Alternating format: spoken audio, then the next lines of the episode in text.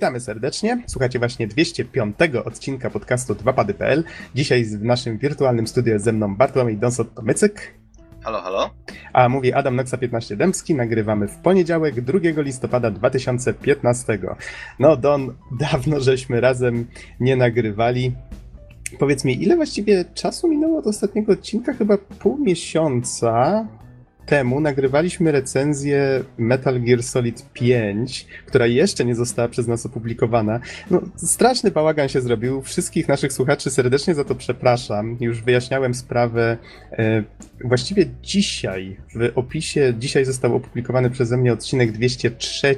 W opisie już wyjaśniłem sytuację, więc może pokrótce tylko e, jeszcze tutaj przypomnę. To był dość różnorodny, pracowity okres dla mnie o, przez ostatnie półtora miesiąca. Masa różnych wyjazdów. Z Donem i surferem braliśmy udział w Epic Mega Jamie. W sumie o tym, tym możemy się pochwalić, Don, za chwilę.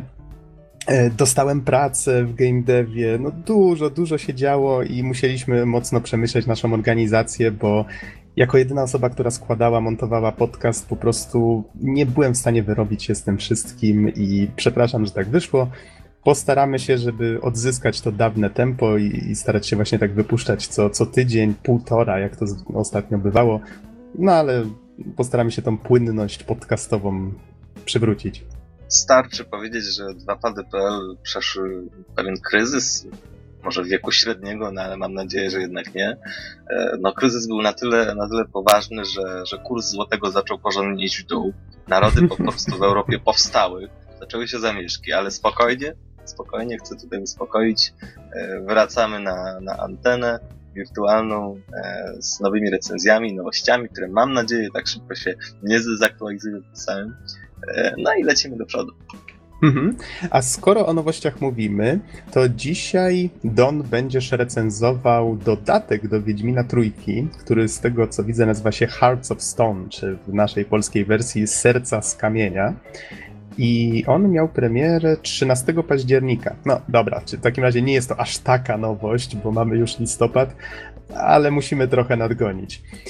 Y, to, to będzie dzisiejsza recenzja. Z kolei wcześniej, no właśnie tutaj jest ten problem. Y, skomentujemy odrobinę nowinek, ale tak po prawdzie robimy to z przyzwyczajenia i dlatego, że mamy coś ciekawego, no mamy nadzieję, do powiedzenia na pewne tematy albo po prostu chcemy Waszą uwagę na nie zwrócić, e, bo wiemy, że nim ten podcast do Was trafi, prawdopodobnie część z tych e, newsów już się po prostu zdezaktualizuje, chociaż częściowo.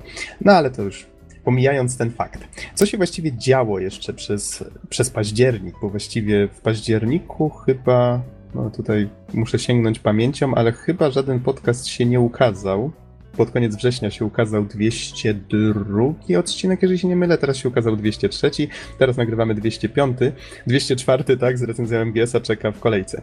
E, od tamtej pory odbyło się Poznań Game Arena, i zjazd twórców gier, który, no właśnie, teraz zmienił nazwę na Game Industry Conference, GIC, co sami organizatorzy poprosili, żeby określać go mianem geeka, Sęk w tym, że no, z naszej ekipy akurat w tym roku byłem sam ze znajomymi pojechałem na, na PGA i jak pytałem niektórych, czy przyjechaliście na Geek, nikt kompletnie, nikt nie wiedział, o czym ja właściwie mówię, więc zawsze trzeba było się poprawić, no na ZTG, to wtedy wszyscy, a na ZTG, no tak, no tak. W tym roku akurat nie byliśmy, nie byliśmy patronem medialnym. No, organizacyjnie za nie mogliśmy na wielu polach, więc tutaj w tym przypadku nie było nawet o czym mówić. Ale myślę, że ze względu na to, że co roku chociaż troszeczkę o tym mówimy, to, to warto też wspomnieć parę słów. Powiedz, Don, masz może jakieś, nie wiem, jakieś pytania a propos ZTG? Coś cię szczególnie interesuje? Albo PGA? Może od tego zacznijmy czy wiesz co, generalnie ZTG czy Geek akurat nazwa trochę nietrafiona. Zwłaszcza, że, że Game Industry Conference strasznie mocno się kojarzy z Game Developers Conference.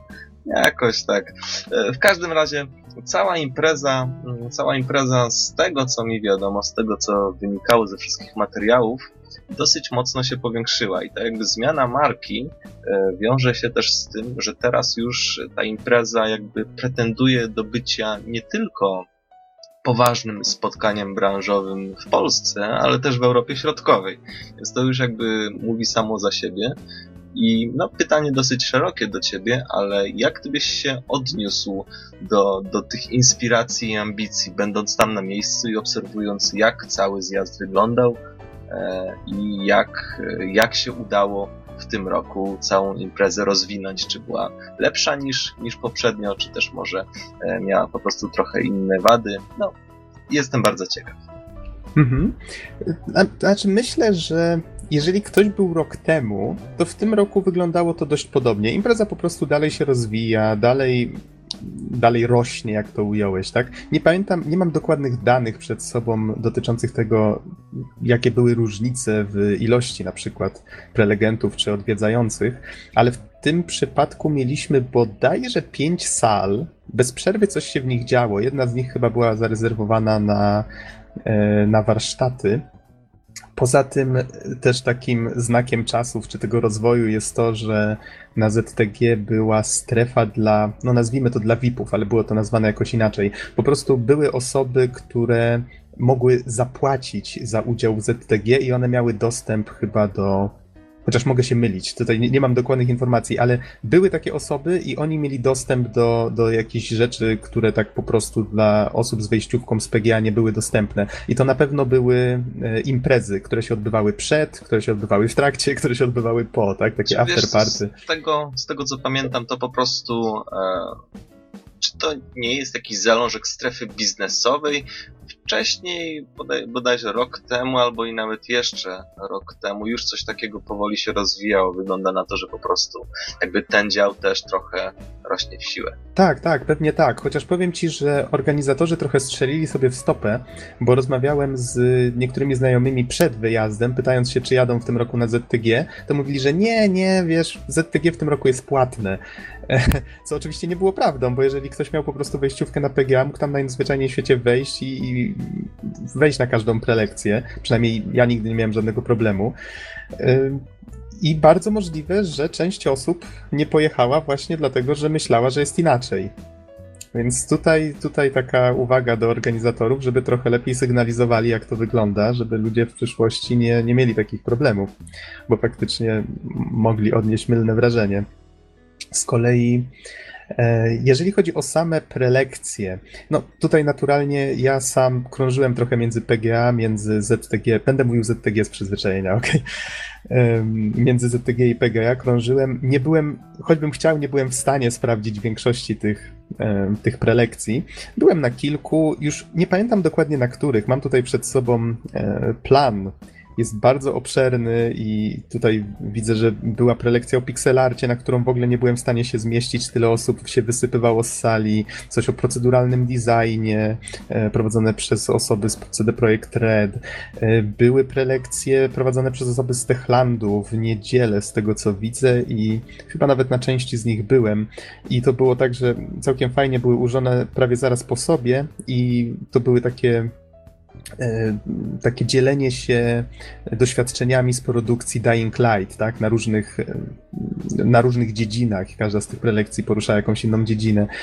E, była całkiem fajna mm, prelekcja o koncertarcie i tak dalej i tym podobne. Nie będę tutaj wymieniał dokładnie, bo za długo by to zajęło. Poza tym, tak jak mówię, no, trochę czasu minęło, nie zdążyłem aż tak dokładnie tego, tego sobie przypomnieć.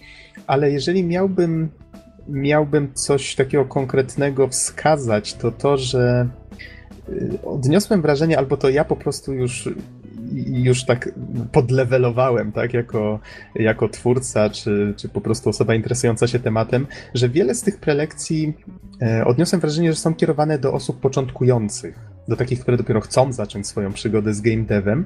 I zacząłem się zastanawiać, czy nie ma już zapotrzebowania w Polsce na to, żeby faktycznie któraś z tych konferencji, może na przykład właśnie e, GIG czy ZTG, e, żeby żeby one się stały takie bardziej, no, że oczywiście są prelekcje dla początkujących, ale są też prelekcje, z których faktycznie osoba zaawansowana czy średnio zaawansowana też się może czegoś dowiedzieć.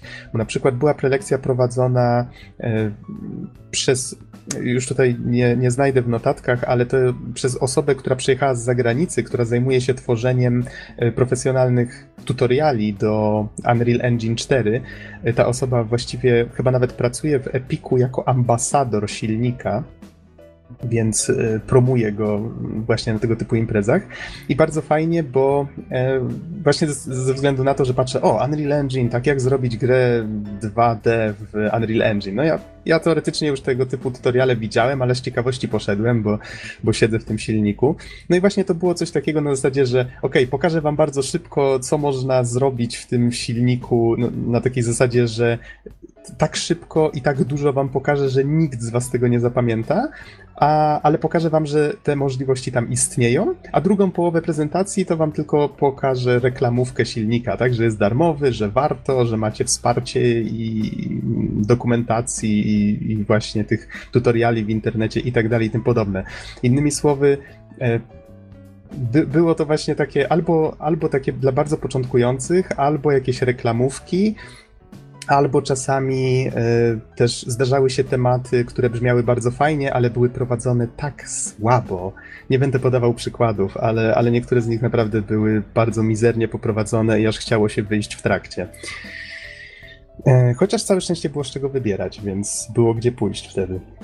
No i wydaje mi się, że czas najwyższy pomyśleć o tym, żeby faktycznie osoby średnio zaawansowane i zaawansowane też mogły o czymś, te, też mogły coś znaleźć dla siebie, tak? Bo nawet ten, ta osoba, która prowadziła to o, o Unrealu, się zapytała, kto tutaj korzysta z Unreala. I chyba 80% osób, przynajmniej tak na oko, podniosło rękę.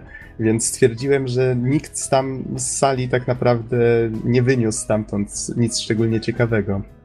No taki, taki przykład dość wymowny, wydaje mi się, że ludzie coraz bardziej się interesują tematem i potrzebują chyba już trochę więcej niż tylko takiej zachęty, żeby się wziąć za siebie. E, z kolei, jeżeli chodzi o PGA, czyli o Poznań Game Arena, tutaj dużo nie będę mówił, była jak zwykle strefa Indii, było tam sporo ciekawych rzeczy, jak zwykle stoisko. Był też sos, na pewno. Chciałem to powiedzieć. Był też sos, który jak zwykle rzucał się najbardziej w oczy.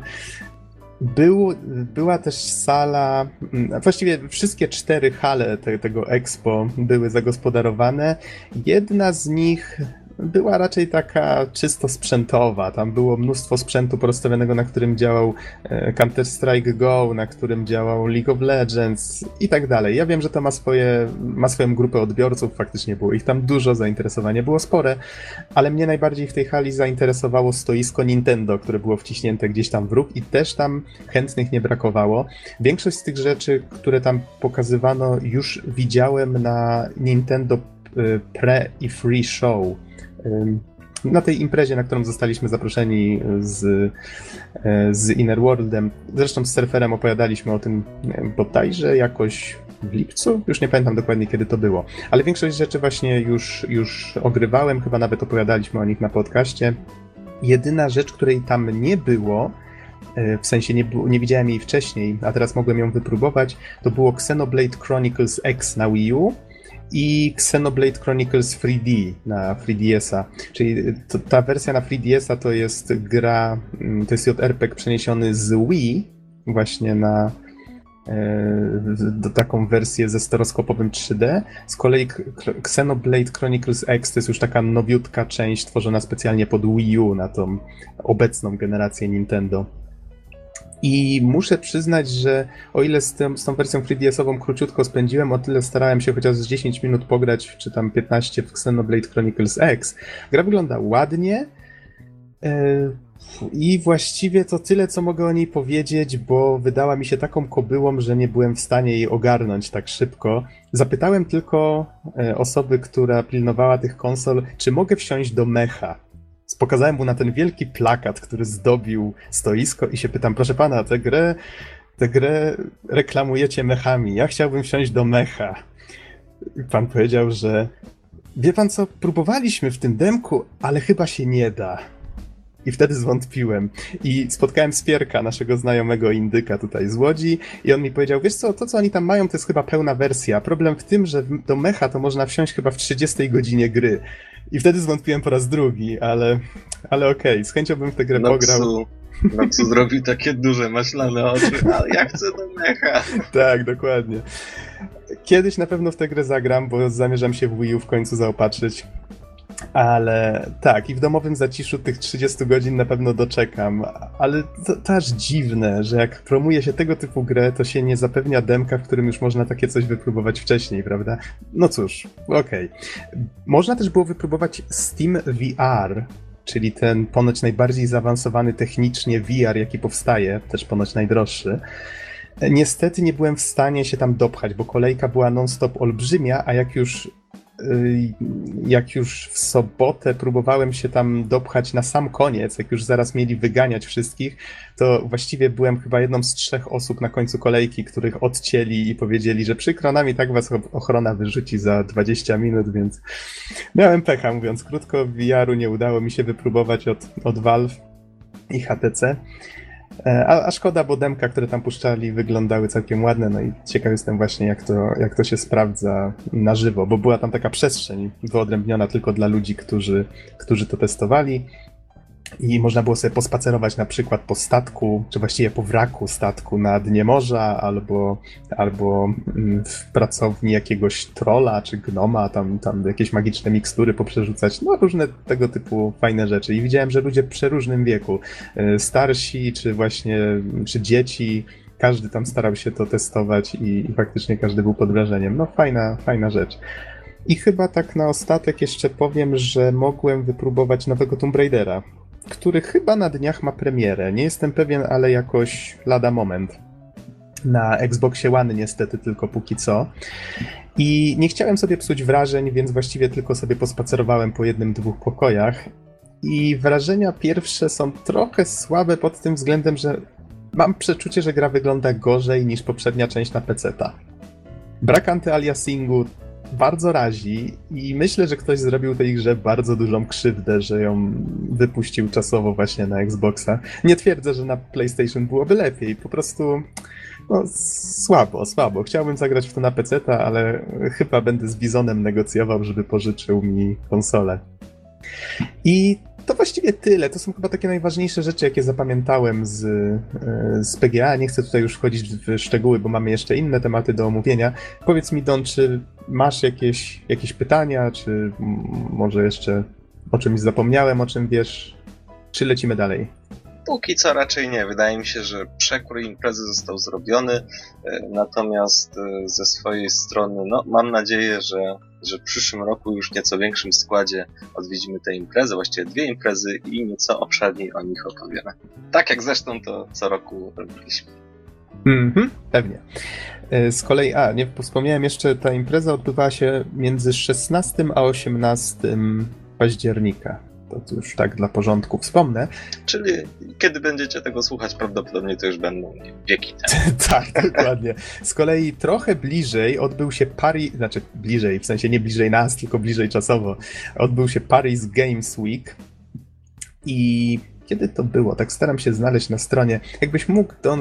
A, chyba mam. 28 października, 1 listopada, tak tutaj jest podane. Czyli to była impreza, która właściwie dopiero co się skończyła. I chyba nie dam głowy, nie dam sobie uciąć, ale chyba 27 we wtorek była konferencja Sony z tej okazji. I tutaj też nie będę może wchodził w szczegóły. E, możecie znaleźć tą konferencję w całości w, w necie. W każdym razie Sony nie było w tym roku na Gamescomie. Pojawiło się właśnie na Paris Games Week. Jeszcze w grudniu mają swoje PlayStation Experience. Tam też oczywiście mają nas czymś zaskoczyć. Z kolei na tej konferencji nie była oczywiście tak przełomowa, bo tego chyba się pobić łatwo nie da, jak ta na E3, ale też pokazali kilka fajnych rzeczy. No pokazali Star Wars Battlefront, pokazali trochę dla fanów bijatyk Street Fightera 5 i Tekkena 7. Um, zapowiedzi, znaczy pokazali właściwie pierwszy zwiastun E, pierwszy zwiastun Bloodborne The Old Hunters. 24 listopada zresztą ten dodatek ma, ma wyjść. E, pokazano nowy gameplay z No Man's Sky, bo to już tak standardowo Sony musi pokazać coś z No Man's Sky. Tym razem było w nim dużo strzelania, żeby ludzie wiedzieli, że to nie jest tylko gra o lataniu po wszechświecie, tak? Tylko można tam też postrzelać. Chociaż y, pamiętajmy o tym, że gry eksploracyjne są ostatnio bardzo, ale to bardzo modne. Mhm. Tak, tak. To nie była zresztą jedyna. Pojawiła się też gra, która aż sobie gdzieś zapisałem, sekundkę. Ona się początkowo nazywała Urt Online, o Ort Online i ona zmieniła w tej chwili, chwili nazwę na... Ona w tej chwili zmieniła nazwę na Boundless. Łatwiej zapamiętać, ładniej brzmi. I jest to gra, która wygląda jak Minecraft pod pewnymi względami, bo jest ładniejsza dużo od Minecrafta, szczerze mówiąc. I widać, że będzie tam podróżowanie między różnymi światami, portalami, będą przygody, powiedzmy, na jakichś fruwających wyspach, czy jakieś wielkie potwory ruszające się, ale to wszystko jest właśnie w takiej stylistyce Minecrafta poskładane z małych sześcianów. No, wygląda to całkiem, całkiem ciekawie.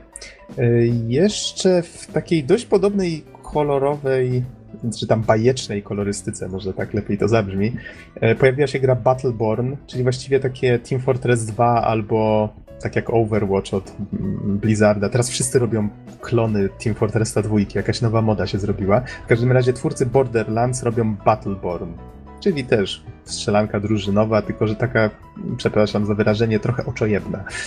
I beta na PS4 ma być w 2016. E, coś, co pewnie surfer by się ucieszył, czyli takie połączenie Wipeouta z grą muzyczną, czyli gra, która się nazywa bodajże Vector, jeżeli dobrze zanotowałem. E, coś się też pojawiło nowego, z czego nie pokazano gameplayu, tylko jakiś prerenderowany filmik. Gra nazywa się Matterfall i będzie to prawdopodobnie shooter w takich realiach science fiction, gdzie przeciwnicy i bronie składają się z kryształów. I to, co zwróciło moją uwagę osobiście, to to, że bohater morfuje te bronie z takich sześcianików na, na ręce w różne inne wersje. I jest to chyba zerżnięte w 100% z Mighty Number no. 9, który, przypomnę, nadal nie wyszedł. Więc to, tutaj już twórcy zaczynają podpatrywać u siebie, choć ta gra jeszcze się nawet nie ukazała. No tak, tutaj, że przelecąc po tej liście szybko, Horizon Zero Dawn, nowy gameplay był pokazany, Gravity Rush dwójeczki, do Uncharted 4 pokazano gameplay z multi. Niestety gra wygląda zauważalnie gorzej, ale twórcy zapowiadają, że dzięki temu multi będzie działało w 60 e, klatkach na sekundę. Single player będzie miał mniej tych klatek, ale za to będzie bardziej e, rozpływał oczy. E, pokazano też nowy gameplay z Dreams. To jest ta nowa gra Media Molecule, czyli twórców Little Big Planet. Nadal, nadal ciężko to zdefiniować, ale na pewno będzie to ciekawa gra dla osób, które lubią tworzyć coś ciekawego. Pokazano takie przykłady, że gracze mogą kontrolować różne postacie, czy nazwijmy to może inaczej kukiełki, za pomocą takich latających kuleczek z uśmiechami, to bodajże impy nazwano, czy jakoś tak. Każdy gracz kieruje takim impem, mogą jakoś wpływać na przykład na, na środowisko. Na przykład jak mamy olbrzymi stolik z różnymi smakołykami, to można budować most z lukru albo drążyć dziurę w chlebie i to wszystko wygląda tak tak, no bajecznie to jest pierwsza rzecz, jaka się nasuwa, ale naprawdę wyjątkowo. Trzeba przyznać, że oprawa jest y, niezwykła. No i ciekaw jestem, co z tego wyjdzie. Beta ma się w 2016 pojawić. Sporo też czasu poświęcono PlayStation VR. I tutaj masę różnych zwiastunów pokazano. Rix Mechanical, y, Mechanized Combat League, przepraszam. Until Dawn Rush of Blood, czyli taka specjalna wersja Until Dawna, czy właściwie jakiś taki dodatek specjalnie pod VR skrojony. Okazało się, że że twórcy CryEngine żyją i tworzą właśnie demko e, pod VR, właśnie ten PlayStationowy. To demko nazywa się Robinson The Journey. Co prawda filmik wygląda za dobrze jak na VR e, z PlayStation, więc nie wiem, nie wiem. To na razie wygląda na ostrą ściemę, ale filmik jest całkiem ładny. Pojawiło się też Battlezone i to Don, ty zwróciłeś uwagę, jak tylko przeczytałeś tę nazwę w moich notatkach. Możesz mi przypomnieć, o co, o co chodziło w starych Battlezonach? Bo ja tak słabo pamiętam. O, właśnie zerknąłem sobie na gameplay tej gry. No i muszę powiedzieć szczerze powiedziawszy, że już dawno temu, bardzo dawno temu, to już nawet jakieś 14-15 lat temu istniała taka gra, to były dwie części, przynajmniej o dwóch wiem, Battlezone i oczywiście część druga. E, była to taka, mm, taka swoista strategia z, z pewnym twistem, to znaczy jednocześnie byliśmy dowódcą, jak w każdym dobrym RTS-ie, który po prostu rozbudowywał swoją bazę, e, budował armię i potem ją kontrolował, ale z drugiej strony byliśmy też jakby pojedynczym człowiekiem, który mógł wsiąść do, do pojazdu, e, czołgu, nawet budynku. Więc, więc tutaj tak to wyglądało. I sama stylistyka, którą reprezentuje ze sobą właśnie ten Battlezone pokazany na Paris Games Week, e, wydaje mi się bardzo podobny do tego, co, co wcześniej prezentowano, tylko oczywiście ma znacznie bardziej surrealistyczną e, oprawę, więc, więc mam wrażenie, że jakby tutaj mm, ten wspólny tytuł nie jest przypadkiem, zresztą pewnie rzadko kiedy, rzadko kiedy byłby. No ale podejrzewam, że, że właśnie jest to, jest to pewna próba wskrzeszenia tej marki. Teraz właśnie spojrzałem na obrazki w Google i faktycznie poznaję okładkę Battlezone 2. Wow, to było dawno temu. Tylko teraz faktycznie idą taką stylistykę trochę typu filmu Tron. Masa takich neonów, czy czegoś w tym rodzaju. Faktycznie przypomina wirtualną rzeczywistość, wnętrze komputera, coś w tym rodzaju. Znaczy, właśnie teraz, y, co mnie osobiście cieszy, bardzo modne stały się, no i modne to jest oczywiście słowo, które narzuca pewne negatywne skojarzenia, ale też, ale też pozytywne. Otóż modne stały się mm, oprawy graficzne, które zaczynają odbiegać od e, fotorealizmu. Oczywiście ten nurt ciągle jest obecny kto nie wierzy, wystarczy obejrzeć najnowszy trailer Call of Duty i wtedy obudzi się w tej samej rzeczywistości, nie martwiąc się o nic więcej. Natomiast, natomiast cieszy mnie to, że właśnie odchodzi się też e, coraz chętniej od, od tego fotorealizmu na rzecz czegoś innego, na rzecz jakiegoś barwnego świata, niekoniecznie skonstruowanego z, z fotorealistycznych obiektów, ale na przykład z jakichś prostych brył, z pastelowych kolorów.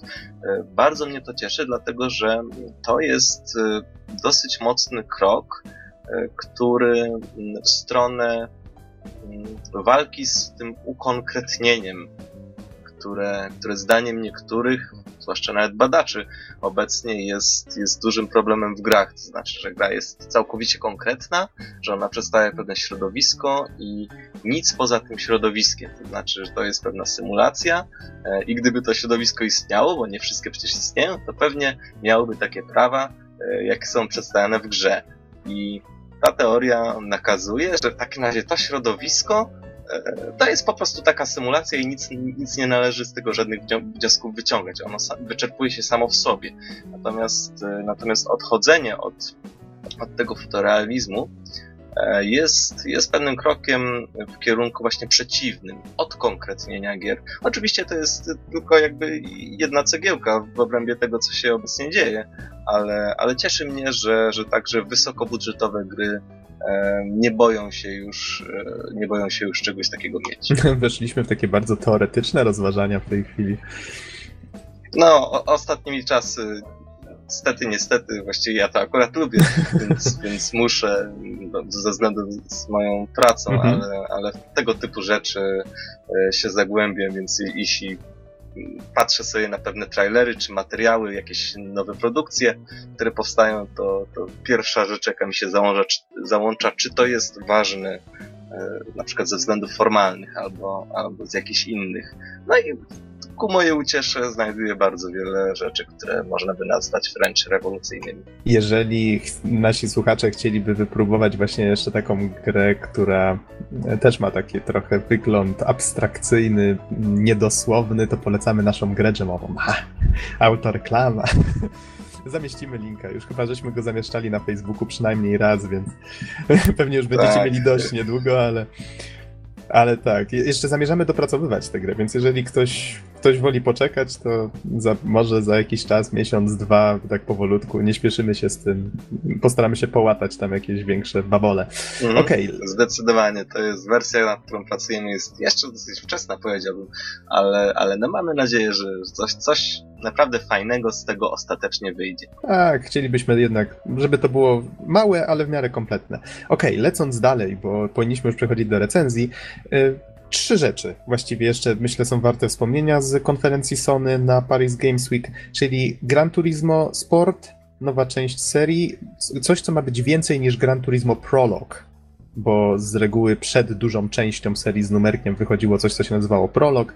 W tej chwili ma to być coś więcej niż Prolog, mniej niż taka pełnoprawna część. Dużo na ten temat nie wiadomo. Poza tym, że gracze, którzy będą rywalizować przez sieć, będą mogli reprezentować albo swoje kraje, albo ulubione marki. To ma być chyba spory nacisk na to właśnie położony, na tą rywalizację. Beta ma być na początku 2016. Ma być wsparcie VR-u, co jest dość ciekawe, bo no, nie oszukujmy się, PS4 nie jest potęgą mocy to jest po prostu komputer już kilkuletni zamknięty w skrzynce, podobnie jak Xbox One.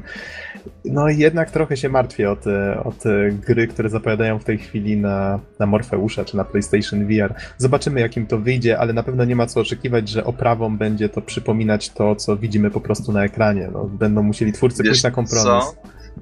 Właśnie oglądam Sony's VR, Play, Sony's VR PlayStation Presentation at Paris Games Week i to jest y, to, co oglądam, to jest taki filmik, y, którym właśnie bohater z pierwszej osoby ma widok y, wędruje przez dżunglę między stopami dinozaurów. Tak. Czy to jest właśnie to ten Robinson? Tak, to jest Robinson The Journey tworzony przez Crytek. No way. to, no to, way. Od razu powiem, to nie będzie tak wyglądać, to jest pre-render, to jest, znaczy pre-render, to może to jest na silniku CryEngine, ok, ale to nie będzie na pewno tak wyglądać na, na PlayStation VR. Przynajmniej ja w to Czy... nie wierzę. Wiecie, generalnie problem z VR-em jest, jest dosyć znaczący. Ja się przekonałem o tym troszeczkę, bo ja akurat śledzę symulacje, to, to wszyscy wiedzą, nie do nich za dużo mówić, ale no wiadomo Rise of Flight, czy najnowszy szturmowik Battle of Stalingrad. No ja tego typu rzeczy chciałbym zobaczyć w rzeczywistości wirtualnej. No jest to coś fantastycznego, żeby sobie w taki sposób polatać. Trochę się tematem zainteresowałem. No i oczywiście krążą już tu i gdzie po sieci e, nagrania chociażby z Oculusa i niesławnego czy sławnego War Thunder, zależy z której strony patrzymy. Niektórzy e, jakby uparcie twierdzą, że jest to wielka symulacja, inni wręcz na odwrót.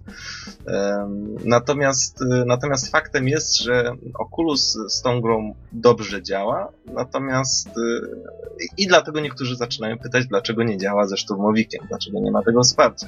Otóż no niestety War Thunder ma znacznie mniejsze wymagania sprzętowe, jakby pod względem graficznym te, te, liczby są znacznie mniejsze, nawet jeśli, jeśli porównamy sobie pewne screeny czy modele, no to jednak mimo wszystko e, War Thunder wygląda troszeczkę jak plastikowe zabawki. Natomiast Szturmowik, no to jest e, no, siłą rzeczy next gen e, pełną gębą, przynajmniej w, w dziedzinie symulacji jest to bardzo duży krok do przodu. I jednym z głównych problemów, dla których e, to nie działa na przykład na Szturmowiku, to to, że wygenerować takiej jakości obraz, uwzględniający dziesiątki czy setki tysięcy kilometrów kwadratowych, no, na dziesiątkach skończmy. E, setki tysięcy to jest zdecydowanie zbyt dużo, ale setki co najwyżej. Setki kilometrów kwadratowych. E, wszystko w wysokiej jakości, plus jeszcze z wysokiej jakości modelami. Na chwilę obecną nie za bardzo jest to realne. Więc jak, jak powiedział jeden z członków zespołu e, Sztubowika, oni w pewnym momencie pracowali nad tym. I on stwierdził jedną rzecz. Nam udało się zrobić to, żeby to mniej więcej działało do tego etapu doszli. Natomiast, y, natomiast dodał jeszcze, że, że niestety bardzo ciężko się współpracuje z, z jakby z teraz z właścicielami Oculusa. E, no i nie będąc, nie wchodząc tu oczywiście w szczegóły techniczne, e, których ja sam osobiście też nie do końca znam, ale raczej referując to, co, to, co ten pan przekazał, to sprawa wygląda mniej więcej tak, że, mm, że jakby na niskim poziomie softu i bibliotek, Oculus pracuje inaczej niż silnik tego najnowszego szturmowika. I do, dostosować grę do wymagań Oculusa, no to polegało mniej więcej na tym, żeby no, może nie robić ją od nowa, ale wprowadzić bardzo poważne zmiany. E, I tutaj, tutaj było to niezbyt, niezbyt dobrze, mm, nie było to zbyt możliwe, dlatego że po pierwsze Oculus, e, czy właściciele Oculusa nie byli jakoś zbytnio zainteresowani ułatwianiem tej współpracy, a z kolei Seven Seven Studios e, jest studiem niszowym, które niezbyt e, ma czas i pieniądze, które mogłyby trawić na to, żeby, żeby implementować tę jedną funkcję, która i tak nie będzie dobrze działać. Więc, więc tutaj niestety mm, jest to może obraz niezbyt pozytywny na teraz, natomiast tak to wygląda przynajmniej na tym przykładzie bo to myślę, że nie ma się czym martwić. Postęp jest y, znaczący z każdym, może nie miesiącem, ale na pewno z każdym rokiem e, widzimy coraz więcej i coraz więcej to VR przychodzi do e, nawet powiedziałbym tej jakby świadomości powszechnej, więc no, ja osobiście myślę, to już nawet nie jest kwestia wiary czy, czy, czy jak, jakichś tam innych niematerialnych rzeczy. Ja myślę, że to, to jest tylko kwestia czasu, kiedy, kiedy VR rozwinie skrzydła, no i mam, miejmy nadzieję, że w końcu to nastąpi. Mhm. Ja tutaj nie znam właśnie tych kwestii technicznych, o których wspomniałeś. Wiem tylko, że żeby uzyskać dobry efekt w VR trzeba mieć dużo silniejszy sprzęt, żeby ta grafika była, no, choćby porównywalna, tak? No, no ni- mówiąc krótko, wygenerować coś dwa razy, tak bardzo wysokiej jakości. 120 klatek na sekundę, żeby dało się, no powiedzmy wprost nie pożygać przy tym, bo po prostu musi być tak płynny obraz, żeby przy ruszaniu głową nie było żadnych e, problemów z tym. No i tutaj niestety zaczynają się problemy, tak? Zwłaszcza z zaawansowaną grafiką i renderowaniem jej aż tak szybko. Okej, okay, ale to już pomijając te kwestie, wróćmy na, na szybko do, do tych mm, do kwestii poruszonych na konferencji Sony, jeszcze dwie gry. Wild, właściwie takie, którymi jeszcze zakończono całą tą konferencję. Czyli pojawił się Wild od Michaela Ancela, czyli twórcy, e, czy Michel Ancel, jeżeli dobrze pamiętam, jak się powinno wymawiać, w końcu to Francuz. I e, to jest twórca Raymana, jeżeli ktoś nie kojarzy. On w tej chwili pracuje pół na pół w Ubisoftie i jeszcze w jednym studiu e, takim niewielkim, które tworzy właśnie tę grę Wild i pokazano po raz pierwszy, jeżeli się nie mylę, gameplay z tego Wilda. Gra niestety wygląda gorzej niż jak ją po raz pierwszy pokazywano, co można pewnie uzasadnić tym, że to jest gra w otwartym świecie, więc twórcy pewnie też musieli pójść na jakieś kompromisy. I chociaż mam nadzieję, że troszeczkę poddrasują jednak graficznie. I możemy za pomocą szamana, którym kierujemy, przejmować kontrolę nad zwierzętami. Możemy na przykład upolować węża za pomocą orła, albo przyzwać niedźwiedzia i na nim jeździć, albo za pomocą królika zrobić sobie stealth mission i, i zakraść się do kryjówki kanibali i tak dalej i tym podobne. Gra wygląda klimatycznie, mam nadzieję, że będzie z tego coś fajnego. Chociaż tak jak mówię, niestety graficznie mm, ta, ta pierwsza zapowiedź, to co pokazano chyba rok czy ileś tam temu, to wyglądało trochę bardziej zachęcająco. I ostatnia gra no, Sony pewnie chciało, żeby to była taka bomba na koniec. No, po, poniekąd była to spora niespodzianka, przynajmniej dla mnie, chociaż słyszałem, że były jakieś przecieki. David Cage wyszedł na scenę, czyli twórca Heavy Raina i Beyonda i jeszcze innych gier wcześniej, Fahrenheit i tak dalej.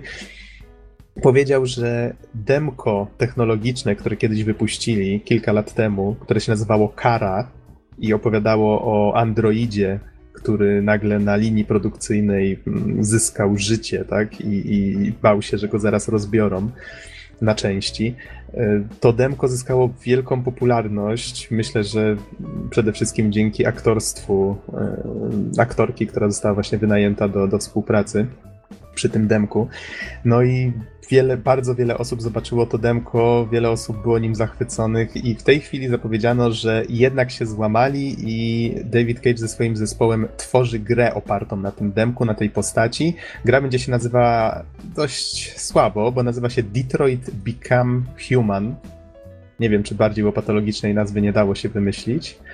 I no cóż, szczerze mówiąc, jestem bardzo osobiście, jestem bardzo pesymistycznie nastawiony do tego pomysłu, bo o ile się początkowo ucieszyłem, bo materiał jest zacny, bardzo mnie fascynuje tematyka i robotów, i, i czy właśnie taka deus exowa, tak? E, czyli tej protetyki, mm, czy zyskiwania świadomości przez maszyny. No to jest interesujący temat, można bardzo dużo z niego wycisnąć, ale obawiam się, że David Cage chyba nie za bardzo się do tego nadaje, patrząc po jego ostatnie dzieła. No Heavy Rain jeszcze był, mnie się osobiście podobał, ale już Beyond, hmm, nie wiem, mam dużo obaw już nawet w zwiastunie nie ukrywa, że cała ta historia będzie dążyć do rewolucji, do ratowania świata i innych tego typu rzeczy, czyli tutaj konflikt między ludźmi a maszynami. No nie wiem, nie wiem. Jestem bardzo negatywnie do tego nastawiony i może to i lepiej, bo w razie czego może się po prostu e, pozytywnie zaskoczę, tak? No, ale to nie mniej, nie mniej tyle, jeżeli chodzi o, o bomby Paris Games Week od Sony. Z kolei, żeby tak już przyspieszyć znacznie, to na samym Paris Games Week jeszcze Square Enix pokazało e, Nier Automata. I dowiedzieliśmy się w końcu, jak się nazywa Nier 2 i to ma, ma podtytuł Automata. Mm, trzeba przyznać, że współpraca z Przypomnę, że Nier jest spin-offem serii Drakengard, więc tutaj już nieraz mówiłem właściwie o, o Drakengardzie. I trzeba przyznać, że po raz pierwszy czuję, że ta seria dostaje naprawdę porządny zastrzyk gotówki, budżetu i do tego tworzą ją ludzie, którzy się naprawdę znają na slasherach, bo zaproszono do, do współpracy Platinum Games, które tworzyło i Bayonetę i y, Metal Gear Rising Revengeance i właściwie obie te gry trochę czuć w gameplayu, który tutaj zamieszczono. W 60 klatkach, jak się to ogląda, to jest to i super płynne, i wygląda naprawdę zacnie. No i jestem trochę podjarany, przyznam szczerze, jako, jako fan serii, a jest to dość nietypowa seria, dość niszowa wręcz. No mam nadzieję, że wyjdzie z tego coś bardzo fajnego. Z kolei co my tutaj mamy dalej? Właściwie jeszcze jeden filmik wrzucimy pod, pod podcast. Dawno tego nie robiliśmy. E, zwiastun Deus Ex Mankind Divided. Pojawił się, pojawił się nowy filmik. I jeszcze jeden mamy news, nim przejdziemy do recenzji, bo już powinniśmy to zrobić, czyli Friday the 13th The Game. I tu żeśmy już jakiś czas temu, chyba nawet z tobą, Don, e, żeśmy wspominali o, o tym, że choć sami żeśmy nie oglądali piątku 13, to żeśmy śledzili tą serię, którą Angry Video Game e, Nerd stworzył na temat, na temat tych filmów. Takiego, jeżeli ktoś nie kojarzy, no, myślę, że większość osób kojarzy postać Jasona Voorheesa, nawet jeżeli nie, nie wie zbytnio skąd. Zamaskowany facet, który masakruje e, ludzi w w filmach klasy B, tak? W takiej, w takiej hokejowej masce. I ktoś w końcu postanowił wskrzesić tę postać na potrzeby, na potrzeby gier, chyba po raz kolejny. No ale może teraz coś z tego wyjdzie i na Kickstarterze ludzie to w tej chwili finansują. 8, ponad 8 tysięcy osób już wsparło ten pomysł. 11 dni do końca zostało i widzę, że 700 tysięcy dolarów trzeba zebrać, a już jest prawie 600 zebrane, więc myślę, że chyba im się uda muszę powiedzieć, że moje pierwsze skojarzenia, jeszcze przed jakby zapoznaniem się dokładnym z tym, co, czym właściwie gra ma być, no to pomyślałem sobie, no, pewnie po raz kolejny będzie coś w rodzaju amnezji, tak? Czyli jeden przeciwnik, e, przed którym trzeba będzie uciekać lub wykonać jakieś podobne akcje, no są nic nowego. Natomiast po nieco dogłębniejszym zapoznaniu się z materiałami okazuje się, że jest to gra, która być może znaczy, na pewno ma potencjał, a być może będzie czymś naprawdę fajnym. Otóż um, niesymetryczny gameplay to jest jakby słowo klucz tutaj, gdyż jeden z graczy będzie kontrolował Jasona, natomiast siódemka innych graczy będzie kontrolować e, osoby e, właśnie przebywające na tym kempingu e, gdzieś w Camp of Crystal Lake. Tak się to nazywa, przynajmniej tak pewnie się nazywało w filmach, których też niestety nie widziałem. Natomiast y, no, to jest ten paradoks, że filmu samego się nie widziało, ale milion nawiązań czy też interpretacji jego już tak. Natomiast, y, natomiast cały sęk będzie polegać na tym, że mm, no oczywiście po pierwsze Jason będzie mógł mordować na różne sposoby, wykorzystując także środowisko. To jest jakby coś, co, co, na co pewnie niektórzy czekają, natomiast też jest coś dosyć oczywistego. Natomiast y, Natomiast grający po drugiej stronie będą mieli szansę na to, żeby go pokonać. Jak sami twórcy zapowiadają, nie będzie to proste, no bo Jason jest wielkim wyzwaniem, ale będzie to szansa na to, żeby, no mówiąc krótko, zakończyć ten horror i w ogóle jakby o ile w wielu horrorach nie mamy okazji do tego, żeby, żeby się zrewanżować, czy, czy jakoś stawić się bestii, to tutaj będzie taka możliwość. Natomiast co mnie najbardziej zainteresowało, to to, że twórcy zamierzają jeszcze bardziej pójść w tę stronę. I o ile taka rozgrywka sama w sobie już jest taką jakby narracją, pewną historią o, o grupce ludzi, która próbuje przetrwać na różne sposoby lub wręcz zabić bestię, to tutaj twórcy jeszcze twierdzą, że właśnie pod koniec rozgrywki e, będzie wyświetlany e, taki mini trailer, e, który będzie zawierał oczywiście wszystkie jakby najbardziej intensywne momenty samej rozgrywki. No i co jest ważne, on będzie utrzymany w stylistyce lat 80 czyli, czyli jak podejrzewam e, okresu, w którym powstał sam oryginalny film. Więc tutaj jest e, bardzo fajna zabawa koncepcją, ale, ale też co jest interesujące, e, zachęta właśnie do, do gra, dla graczy, żeby oni sami zbudowali swój własny horror, żeby opowiedzieli swoją własną historię poprzez gameplay. To jest myślę, że całkiem interesującym, odświeżającym pomysłem E, zwłaszcza, zwłaszcza w kontekście niesymetrycznej rozgrywki. No i tylko miejmy nadzieję, że to nie wyjdzie z tego jakaś kupa za duże pieniądze, tak? Yep.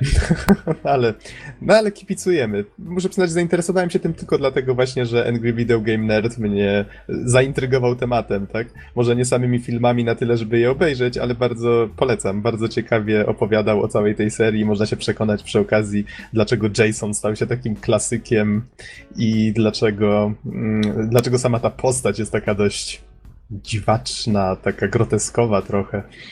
No ale to nie będę wam odbierał przyjemności. Obejrzyjcie sobie, jeżeli nie, nie znacie. A myślę, że my, Don, powinniśmy już przejść do, do Geralta. Do Geralta z Rivi, The Witcher, czy właściwie nasz Wiedźmin Dziki Gon, a dodatek nazywa się Serca z Kamienia. I tutaj może już przytoczę parę informacji. 13 październik 2015 to była premiera. W grę można zagrać na PC, PS4, Xboxa One. No i oczywiście całość stworzyli Polacy z CD Projekt Red. No tutaj już nie ma żadnych niespodzianek, prawda? Recenzowaliśmy Wiedźmina, Don już swoje ileś tam godzin na ten temat wygadał. Teraz muszę go pilnować, żeby nie wyrwał się znowu i żebyśmy skończyli jeszcze dzisiaj.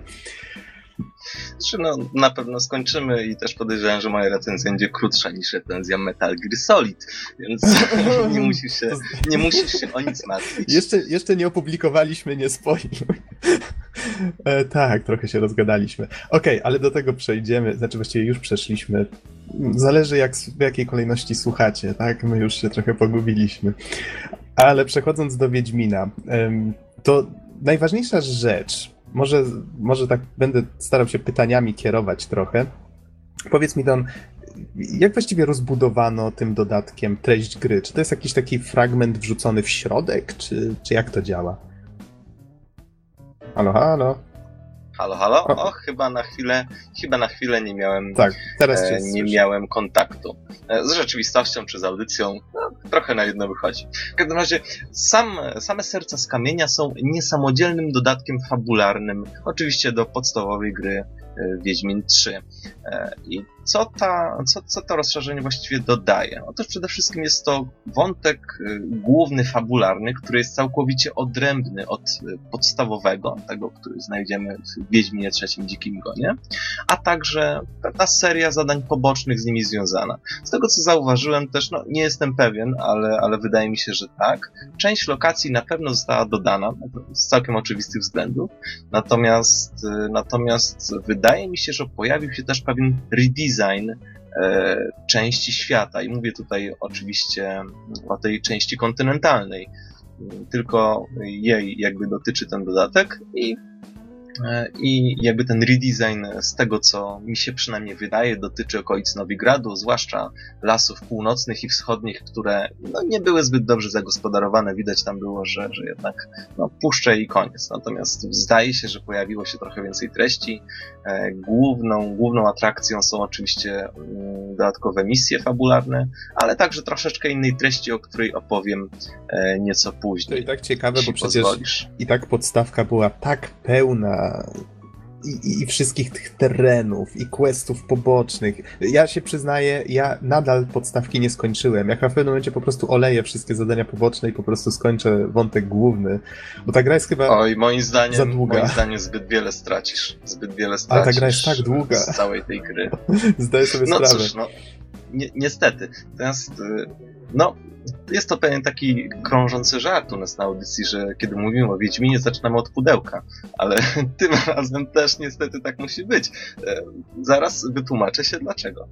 Otóż e, Serca z Kamienia jest to dodatek no, DLC, które można ściągnąć, można wyłącznie ściągnąć, więc w pudełku, wydaniu pudełkowym, które oczywiście istnieje i jest tego samego rozmiaru co wersja podstawowa, nie ma płyty.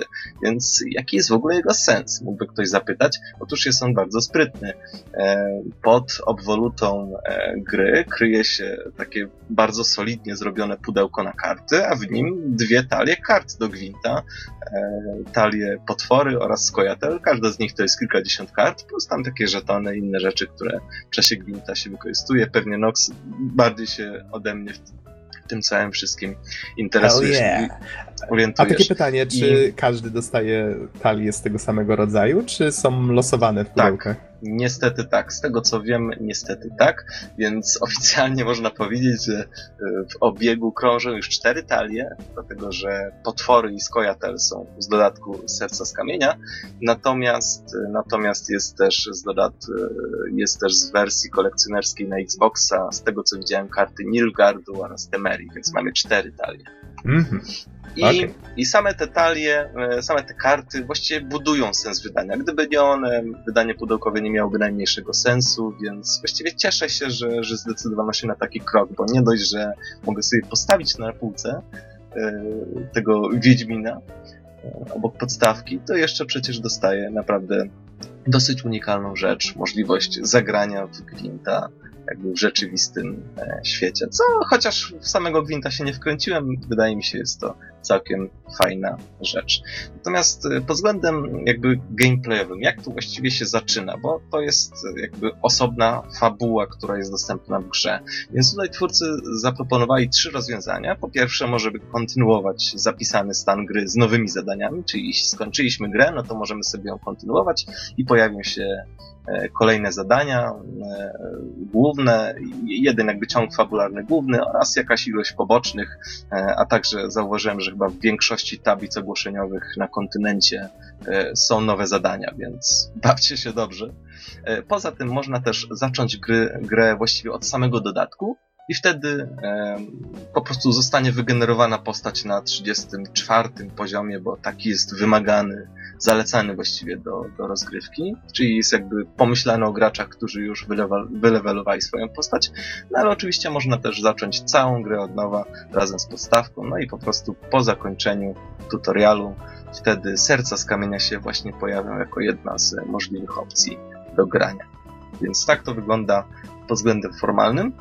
Natomiast ja tu przypomnę jeszcze na moment e, pana Sapkowskiego. Myślę, że jest to dosyć istotne. Otóż no, myślę, że wszyscy kojarzymy, e, większość słuchaczy pewnie też. Jest to oryginalny twórca samej postaci Wiedźmina, jak i właściwie całego jego świata. I o tym mówiłem już w pierwszej recenzji pierwszej części Wiedźmina. Bardzo wnikliwie, Natomiast, pamiętamy. Tak, bardzo wnikliwie, więc teraz nie będę tego robić. Natomiast chciałem przypomnieć, że mm, wczesny warsztat pisarski e, Sapkowskiego opierał się na tym, że on brał na warsztat jakąś baśń, jakąś fabułę niezwykłą, baśniową i on wtedy próbował odpowiedzieć sobie na pytanie, no dobra, to jest taka upiększona wersja, a jakby to mogło wyglądać w rzeczywistości? E, I właśnie na tej samej zasadzie e, powstał pierwszy cykloperon, potem drugi, a potem dopiero Sapkowski zaczął swój świat rozwijać e, w nieco inny sposób. No, już z innym, bardziej dojrzalszym warsztatem. Jeśli chodzi o jeśli chodzi o fabułę Serc z Kamienia, to ona korzysta jakby z tej metody warsztatu, zarówno na poziomie takim niskim, odwołującym się do jakichś mniejszych wątków, jak i ogólnym, który, który jakby ogarnia całą historię. No i wiecie, kojarzycie może taką, taką baśń o, o Ropusze, którą jeśli się pocałuje, no to można zostać, e, to można dostać księcia w nagrodę. Więc krótko... Znaczy Ropucha staje się księciem. No tak, właśnie, ona się staje, więc można jakby dostać tego księcia e, i pewnie razem z bogactwami i królestwem. Więc, e, no cóż, jeśli w kanałach Oxenfurtu pojawi się wielki ropuch, który zabija niewiasty, oczywiście zwiedzione tymi baśniowymi opowieściami, e, Gada musi zdecydowanie ubić Geralt. A myślałem, że przyjdzie go ucałować.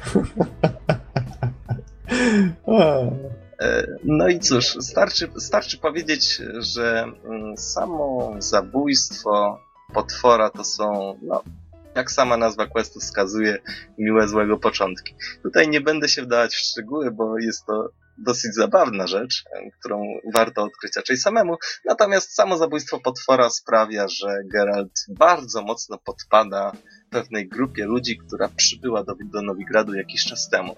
Ta grupa ludzi to to są dyplomaci i podróżnicy z dalekiego Ofiru, czyli z jakiegoś takiego odwzorowania kultury Bliskiego Wschodu, naszej rzeczywistości. No, mówiąc krótko, jest to rzeczywistość arabska. Ofir właśnie to, to jest ten świat arabski, w jaki sposób jest reprezentowany przez e, wędrowców, podróżników, którzy e, chwalą niekończące się dzieło stworzenia świata i pragną się dzielić wiedzą razem z barbarzyńskimi ludami północy. Otóż, no, Geralt zabiera, zabi, zabijając ropucha bardzo się tej grupie naraził, no i wiadomo, Geralt już nieraz miał do czynienia e, z taką sytuacją, że ściął jedną głowę za dużo i musiał za to przypłacić życiem. Oczywiście, jak wiemy, skoro żyje, no to udało mu się uciec. E, tym razem, tym razem też groziła mu śmierć właśnie za to no, jedno machnięcie mieczem, dajmy na to. Ale e, w ucieczce pomaga mu tajemniczy pan Lusterko. I, I, tutaj zaczyna się intryga. Ona dopiero się zaczyna zarysować. Otóż układ jest bardzo prosty. Geralt otrzyma natychmiastową pomoc, ale za jedną przysługę. E, oczywiście dla pana Lusterko. E, nazna, oczywiście Geralt się zgadza, bo nie ma żadnego wyjścia, inaczej zginie e, niechybnie. Mm, pan Lusterko oczywiście z satysfakcją przyjmuje te propozycje i wypala Geraltowi na skroni pewne znamie, czyli taki znak, że od tej pory są współpracownikami. No i jak łatwo się domyślić, to znamie zniknie wyłącznie wtedy, kiedy ta współpraca się zakończy. E, pan Lusterko bardzo szybko e, wykłada Geraltowi, w czym chciałby, by ten mu pomógł. Otóż Lusterko, czy też inaczej Gaunter Odin, zawarł pewien układ. Czy ja dobrze pamiętam, Ol... że on się pojawił na samym początku trójki? Tak. Tak. Okej, okay, okay, Pamiętam bardzo specyficzną osobę w pierwszym napotkanym barze. Okej, okay, okej, okay, ale to może nie rozwijajmy tematu. Mów dalej. Bardzo, bardzo słuszne spostrzeżenie. Zresztą też zostaje wspomniane. W każdym razie e, Gaunter Odin, czy pan Lusterko, zawarł pewien układ z Olgierdem von Everett. No i swoje warunki, e, jakby swoje warunki spełnił, natomiast sam Olgierd nie chce spłacić jakiegoś długu. E, Olgierd natomiast jest tutaj takim, to jest bardzo ciekawa postać, bo to jest taki zamożny szlachcic e, łamany przez kozak z wesołą kompanią, wierną szabelką i noszący kontusz. Więc, więc to jest naprawdę mocne wymieszanie klimatu. Pojawia się właściwie no, postać rodem z XVII-wiecznej Rzeczpospolitej, oczywiście odpowiednio ufarbowanej i wystylizowanej, żeby, żeby pas pasowała do tych fantastycznych e, klimatów. Natomiast e, sam, sam jest to postać bardzo zagadkowa. Po pierwsze dlatego, że on stał się nieśmiertelny, a po drugie ciekawi nas trochę, jaki on tak naprawdę jest. Bo to jest taki zabijaka, to jest taki E, właśnie ma tę swoją wesołą kompanię, ma tę swoją wierną szabelkę, lubi jeździć na zajazdy i rabować, tak dalej, tak dalej. I zastanawiam się trochę, co się kryje pod maską tej twardej ręki.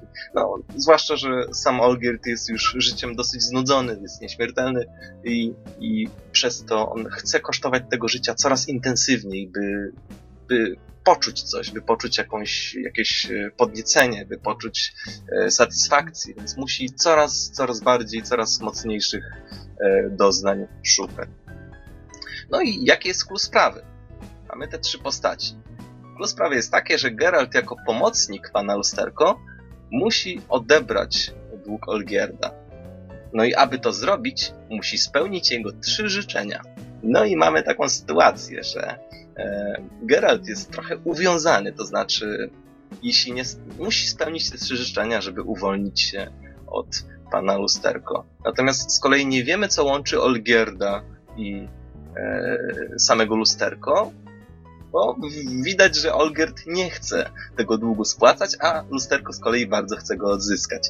Więc, więc na, na sam fakt, że Geralt ma spełnić te życzenia, Olgerd mu mówi, Geralt, choćbyś się wściekł, nie dasz rady.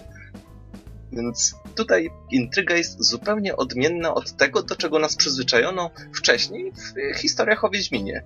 I właśnie tutaj CD Projekt Red daje nam naprawdę świetny popis swojego warsztatu pisarstwa. Cała historia jest taką grą pozorów, takich zmagań między tymi trzema postaciami. Każda z nich ma swój cel, który bardzo chce, bardzo chce osiągnąć. Bez wątpienia najciekawszą postacią jest tutaj sam pan Lusterko. Jest to najbardziej intrygująca postać, jest bardzo pewny siebie, oczywiście też pełen pogardy do innych, e, ale z kolei sprawia wrażenie osoby, która ma bardzo wszystko, bardzo dobrze wszystko ma poukładane i to jest jedna z tych osób, w której wiesz, że ona ci coś mówi, być może jakieś wyznanie, być może, być może o czymś ci opowiada, ale też zdajesz sobie sprawę, że to, że ci coś mówi, e, nie jest bez powodu, to ma jakiś głębszy cel, dla, dla którego e, on coś nam mówi. I z kolei to jest prawda, bo ciągłe sugestie czy manipulacje, e, próba jakby przyciągnięcia Geralta na swoją stronę występują. Czy choćby odwiedź Algierta, przekonasz się, że to okrutny człowiek. A w tym momencie Olgierd chce ściąć jednego ze swoich podwładnych i tak dalej, i tak dalej. Więc czuć, że to, co pokazuje, służy temu, by zwodzić.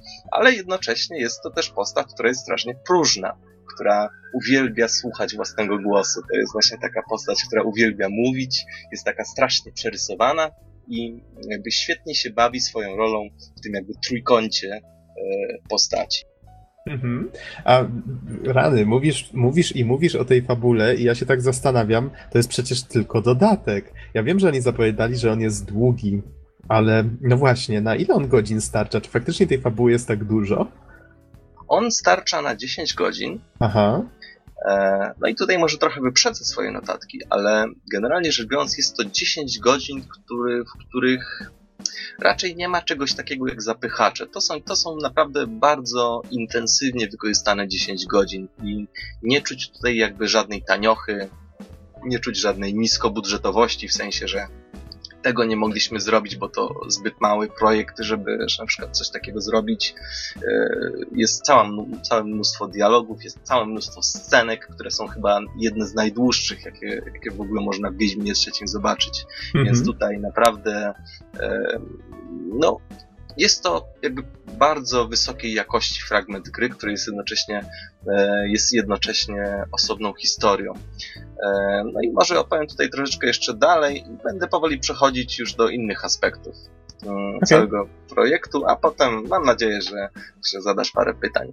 E, otóż sam finał, oczywiście nie będę go zdradzać, ale jest bardzo zaskakujący innowacyjną formułą. Wysil nie mięśnie, lecz i tu postawię kropkę. Mm, dodatkowo szalenie pomysłowo zrealizowana została akcja, raczej poszczególne fragmenty tych, yy, tych sytuacji, w których znajduje się Geralt. No, powiem o jednej z nich, ale bardzo, bardzo ogólnikowo. Jedna z nich to napad, przeprowadzenie napadu na bardzo mocno strzeżone miejsce i to jakby przeprowadzenie napadu jest od samego początku, czyli ze zebrania ekipy, E, dobrania sobie ekipy, która ma przeprowadzić, a następnie zrealizowanie tego napadu. Więc tutaj naprawdę niesamowite są e, jakby scenerie, wątki, w których Geralt e, będzie musiał wziąć udział. I mm, naprawdę cieszy mnie to, bo to są zupełnie inne rzeczy niż te, które oglądaliśmy w wersji podstawowej, trzeciej części, czy choćby części drugiej czy pierwszej. To jest coś zupełnie innego, coś całkowicie świeżego jednocześnie. E, no i oczywiście co, co już mówiłem pewnie wcześniej, przy okazji czy recenzji trzeciej części, czy poprzednich, bardzo dobrze wychodzi Redom mieszanie humoru z powagą.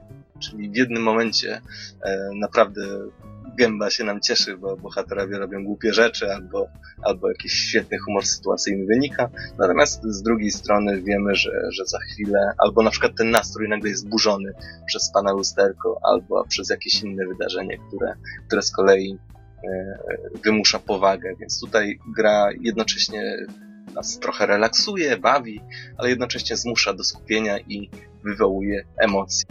Mhm.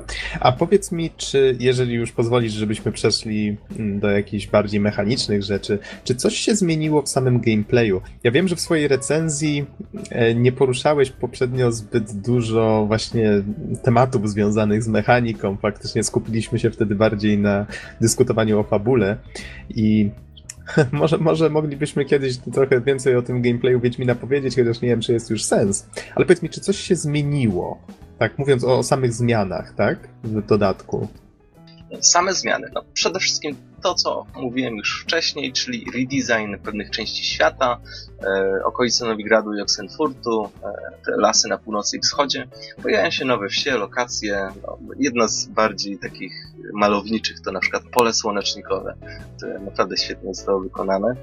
Nie jestem pewien, czy to wszystko jest nowe, ale nie przypominam sobie, że widział to wcześniej, a wszystkie znaki zapytania objechałem jak kontynent długi i szeroki, więc powinienem był wiedzieć. E, a, natomiast... a w, samej, w samej walce nie wiem, czy w naszym wierzchowcu. Ja zaraz, zaraz tutaj do pewnych rzeczy dojdę, które okay. myślę, że są dosyć istotne. E, poza tym oczywiście powstały lokacje fabularne. E, one są bardzo często niezwykłe. Chyba jedną z nich, jedną z takich najbardziej interesujących to namalowany świat który faktycznie został wystylizowany tak, jakby faktycznie był namalowany, jakby faktycznie był namalowany, ale jednak wciąż był trójwymiarowy. No i poza tym także, także no, może nie mrożące krew w żyłach, ale jednak sceny w nawiedzonej posiadłości opuszczonej też są bardzo klimatyczne. E, otóż, co mi zapadło w pamięć stricte gameplayowo? Boss fights. Ich nie jest zbyt wiele. E, zapadło mi w pamięć trzy. Może to są wszystkie, być może coś jeszcze tam po drodze było.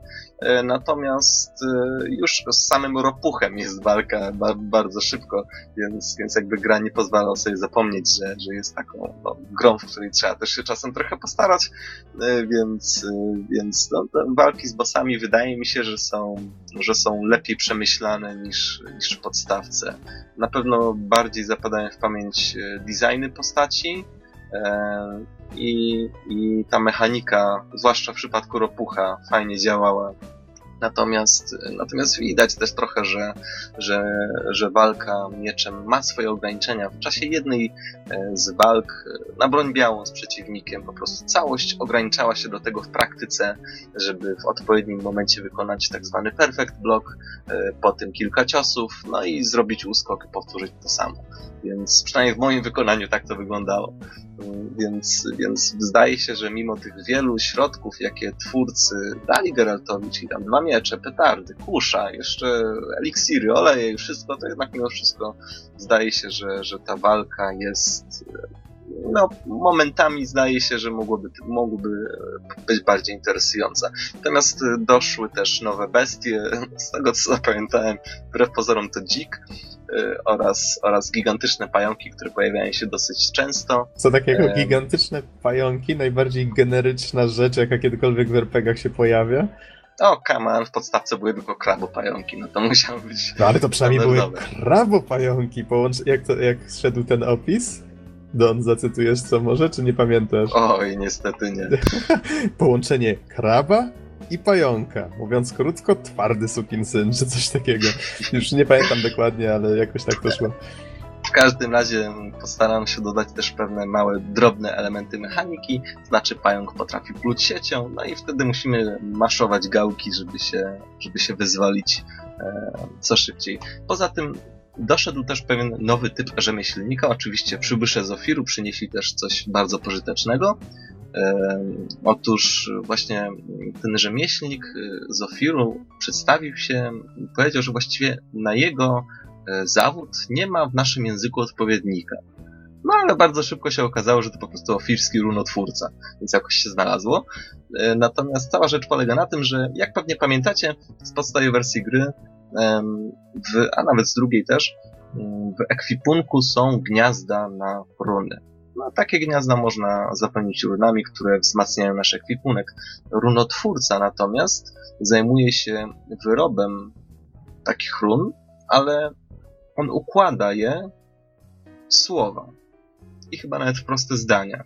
Więc jeśli w trzech miejscach, na przykład w mieczu, ułożymy runy, które odpowiadają za jakieś tam zdanie czy słowo, to wtedy ten ekwipunek będzie mieć jakąś, e, jakąś magiczną, lepszą e, wartość e, bojową. Chociaż szczerze powiedziawszy, ja tak mając swoje wylewelowane miecze z, z cechu gryfa, nie byłem skłonny tego zmieniać, chociaż na, na ekwipunek tego handlarza wydałem chyba 25 tysięcy chyba orenów czy tam koron.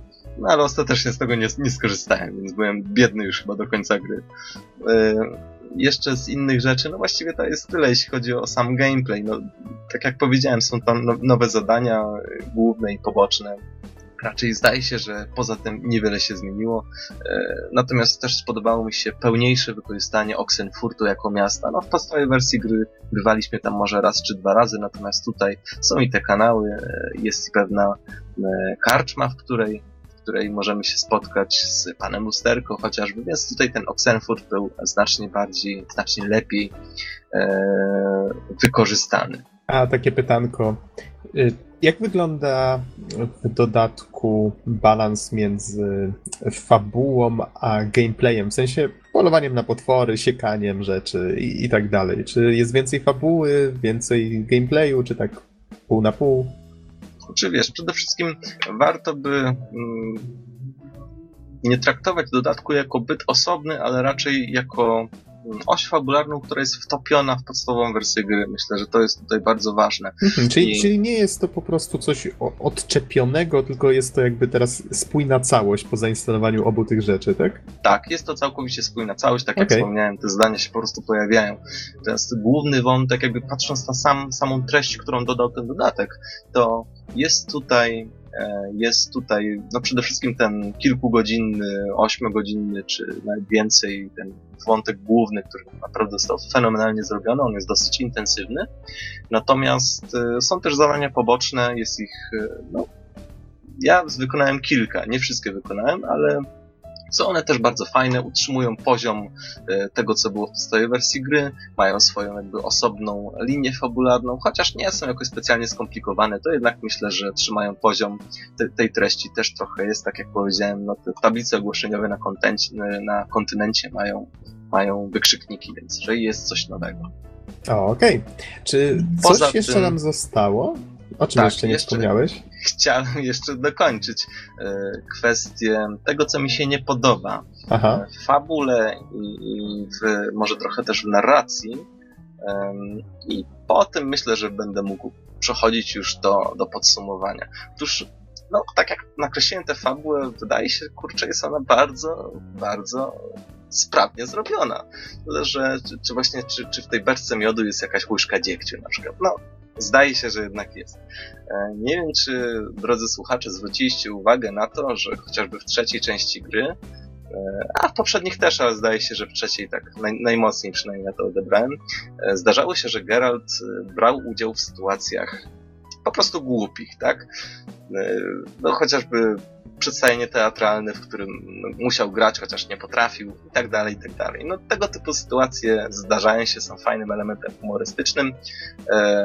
No ale jeśli wyobrazimy sobie Geralta, który ma założone ośle uszy i zagania świnie w błocie, no to ja się pytam właściwie, jaki jest tego cel? W sensie, to jest, czy to jest fanserwis jeszcze, czy to już jest po prostu taka wyzwolona kreatywność, co można jeszcze z Geraltem zrobić?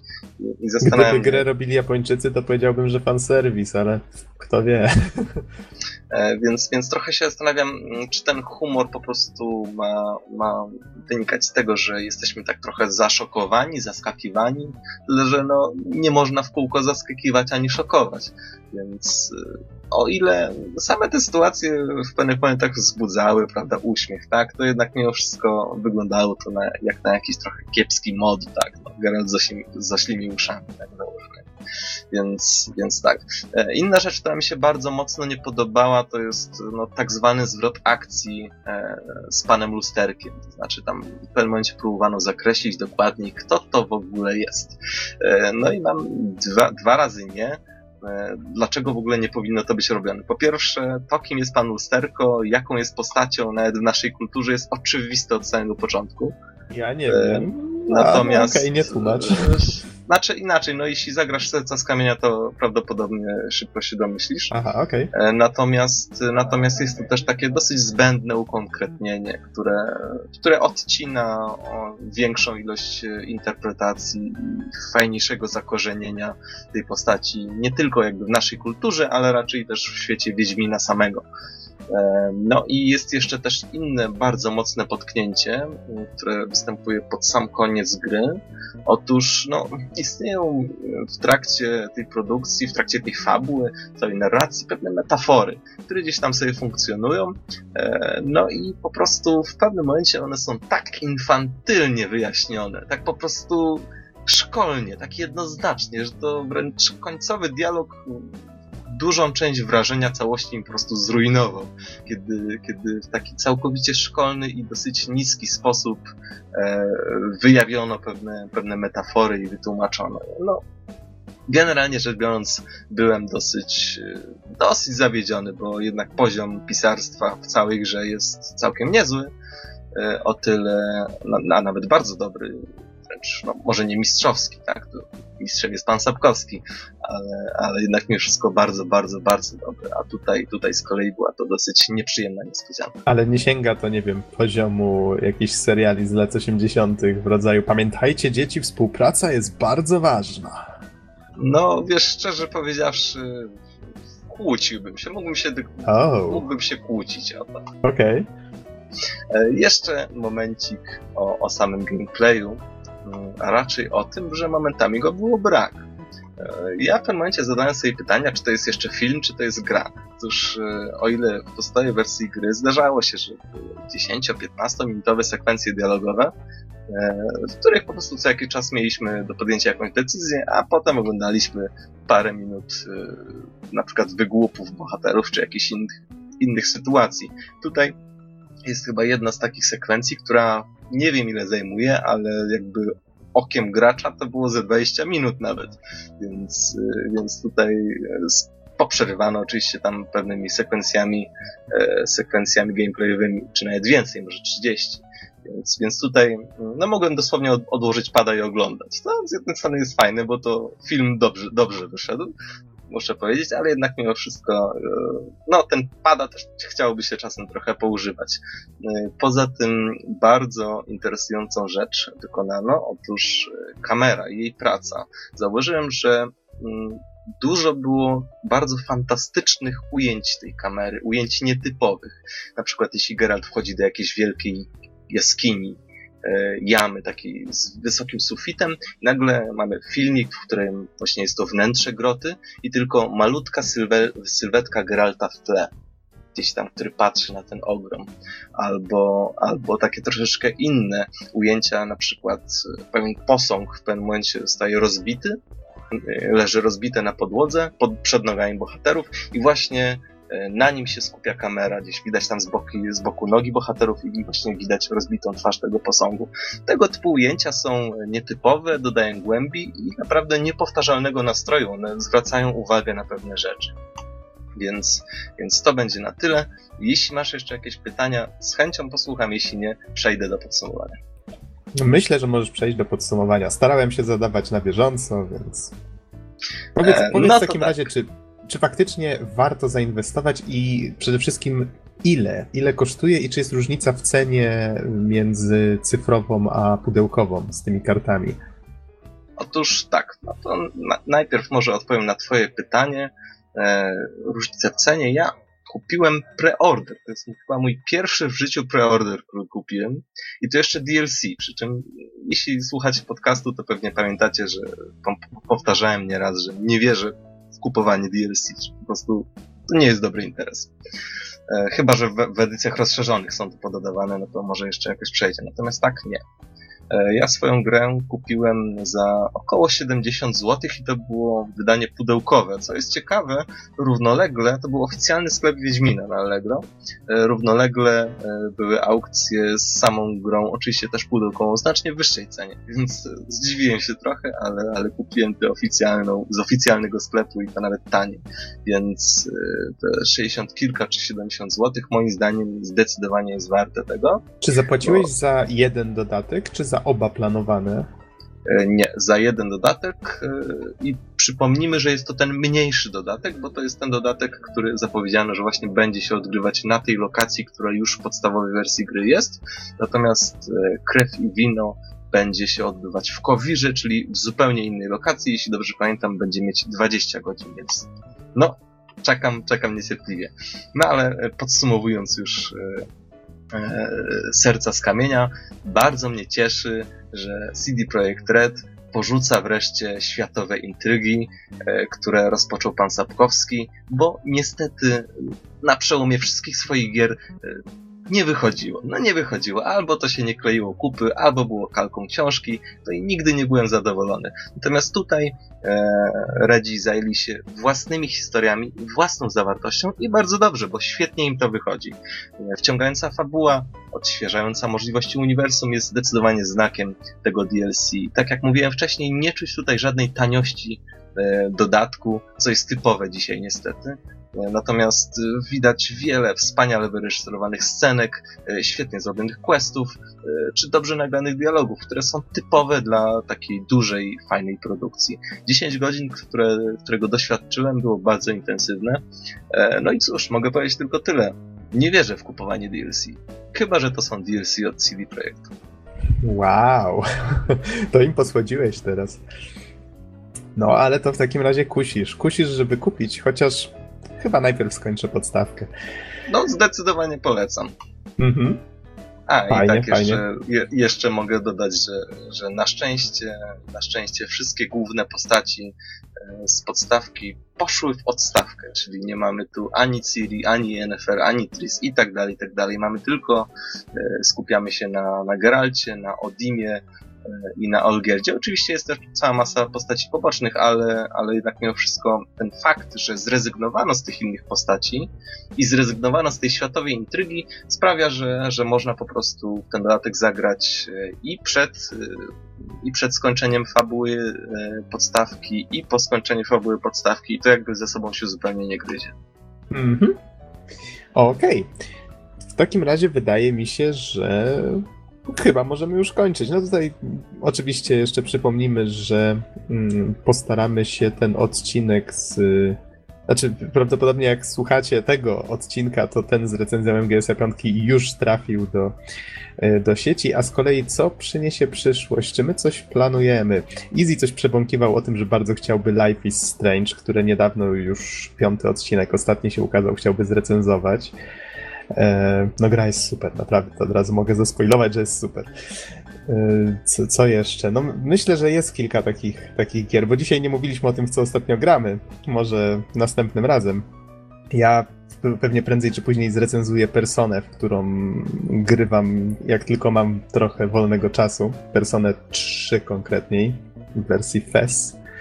No myślę, że będziemy mieli co recenzować jeszcze do końca roku. Okej, okay, Don, myślę, że możemy w takim bądź razie kończyć. Jeżeli nie masz już nic do dodania, dziękuję Ci za recenzję i dziękujemy wszystkim naszym słuchaczom za uwagę. Do usłyszenia. I za cierpliwość. I za cierpliwość. Do usłyszenia w następnym odcinku. Trzymajcie się. Cześć.